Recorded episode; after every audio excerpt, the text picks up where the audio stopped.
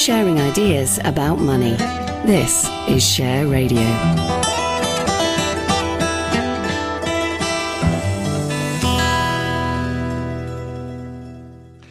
This is Simon Rose. Now it's time for the financial outlook for personal investors. I'm delighted to say I'm joined by Russ Mould, Investment Director of AJ Bell. We're going to discuss the world of investment from a UK perspective. Um, oddly enough, um, at the moment, most of the rest of the world seems to be looking at the UK. But we're going to start. Yes, not very, with... fondly, not yeah. very fondly necessarily. yeah.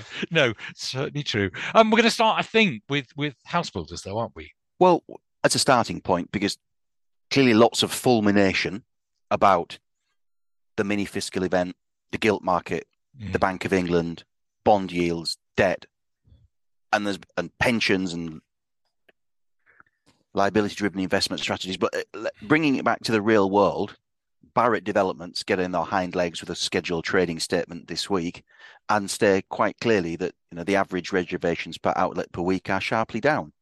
So there is just less interest in buying a property right now. Yeah. And so that is the real world consequence of what's going on, just to bring it home.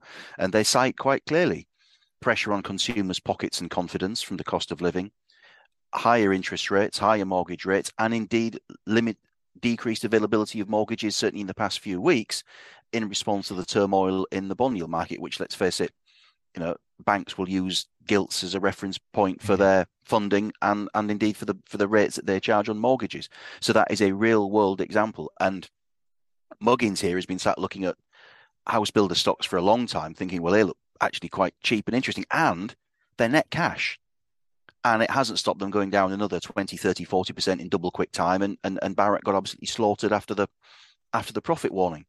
But what's what's so lots and lots of bearishness, lots and lots of concern, all quite understandably. But now the only UK house builder trading at a premium to historic net asset value is Berkeley. And some of these mm. things were trading at two times plus historic book value at some stage, including Persimmon. And they were all trading at in excess of one, except possibly Countryside, because that's been a bit of a mess. Mm. So the question now is for, for dear contrarians. This is an industry that is clearly very volatile went into the 2007 financial crisis with an aggregate 4 billion net debt pile, but he's coming into this downturn with a 4 billion net cash pile.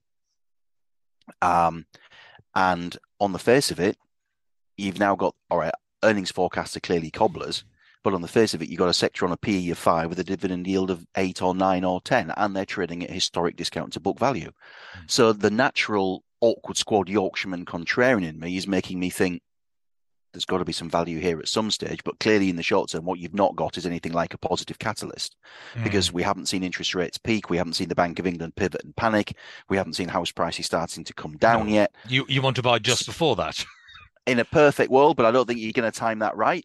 Yeah. And so I, I I'm starting to look not just at think about house builders, REITs, uh, and other bond yield proxies I mean, in the end, the, the money markets are now discounting 6% base rates from the Bank of England by autumn 2023.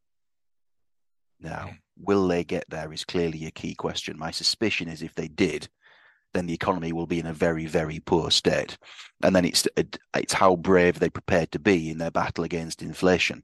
Um, I, I'm not convinced by the amount of backbone that we've seen so far. To a degree, their hand may be forced by the Federal Reserve. But it is, if again, if there's any whiff of a pause or a pivot in monetary policy, these stocks that have been smashed down and trading at discounts to book, offer yield, have got decent balance sheets to see you through. There might be worse places to hide potentially now for the brave contrarian person, but it will certainly require careful research. You talk about book value. I mean, can you rely on that? How it's historic. That? I, don't certainly rely on on forecast book right, value right, because right. that will will that will be an element of um, will include future profit growth, for example. But yeah, I, I've, for sure, if somebody determined enough can pull the wool over the auditor's eyes if they want. But I would think that's what we've got. And uh, in the house builders, that's just land. And as Mark Twain said, you know, there's not going to be any more of that built that we're aware of. So, you know, in that respect, there is an asset there that you can see and that you sense over the long term as a value. The problem that you've got in the house building market, because of that twit George Osborne with help to buy, I know it was done with the right reasons in mind, but since Help to Buy came in in April 2013, UK wages have grown by 33% and house prices have gone up by 70. So I defy anybody to say that that has helped people to buy. It's increased demand, but it hasn't yes. increased supply. Yeah. yeah. and and therefore QED. So at some stage, yes, that you would think intuitively there has to be a correction in house prices because Barratt's average house average selling price is 11 times the UK average national salary, which is not which is not tenable. So either yes. salaries pick up very quickly, or house prices stop growing or come down, or somewhere in the middle. But again, at the valuations you're seeing now, some of that is pain is starting to be priced in already, even if it's nowhere near being contemplated more widely. Yeah. Okay, Russ, let's just take a brief break. Sharing ideas about money. This is Share Radio.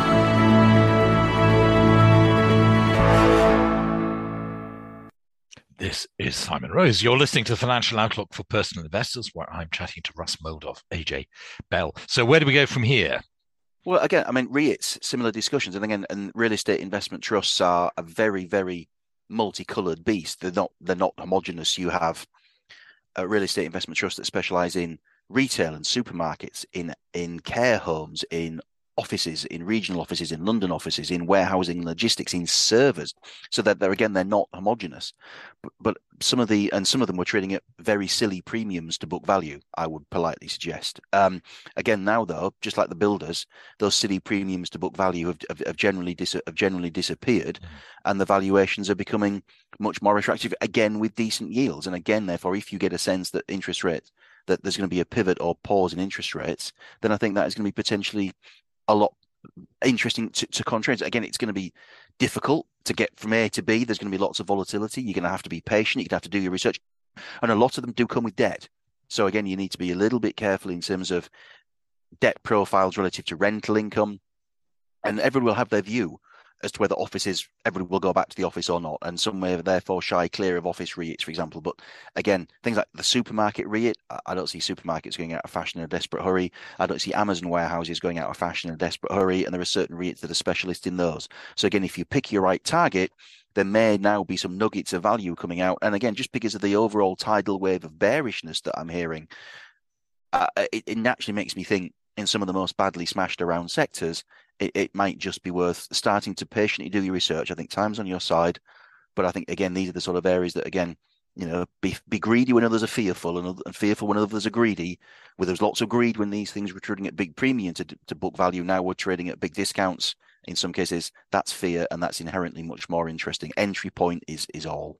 Uh, you've talked a lot over the last few years, where we've been talking about what might happen when people suddenly wake up to the fact that you can't keep interest rates on the floor forever. Are we at? Well, that, we're finding out now, aren't we? Really? Yeah. Are we at that tipping tipping point? Well, I think it seems to be obviously the longer you said sorry, just one more because obviously the longer it went on, the more difficult it then becomes to raise it. If something cannot go on forever, it will come yeah. to an end, and yeah. that and that's just the end of the discussion. Um, and I think Liz, uh, and I think what's fascinating people is that it may be Liz Truss and Kwasi Kwarteng who've, who've put the, the straw on the camel's back, as it were, because looking at it from their perspective, a 40 to 60 billion pound tax cutting program relative to a 2.4 trillion pound national debt is really neither here nor there. But I think it was the fact that A, it was communicated so poorly without numbers. and effectively, and I, and this is not to make, make a political point, the financial markets did not welcome the prospect of a Jeremy Corbyn as prime minister because he was going on a spending rampage that you you could argue were uncosted. Mm. This is just a tax cutting rampage, which you could argue is uncosted. It's Corbynism in a different name as far as the financial markets are concerned, mm. and that's why they've not liked it desperately much.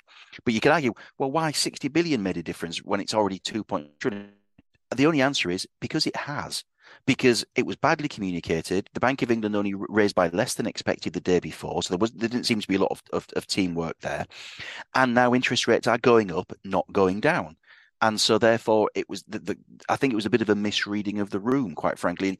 In the end, bond gilt holders looked and said, "Well, look, rates are going up, inflation's sticky. If you're presenting us these tax cuts with no numbers behind it, we'd have to be mental defectives to be lending to you at three percent.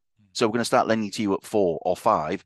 Mm. And we are now in the process, partly because of that, but also partly because the Bank of England, the Federal Reserve, the European Central Bank, and maybe even eventually the Japanese are starting to raise interest rates and go to quantitative tightening.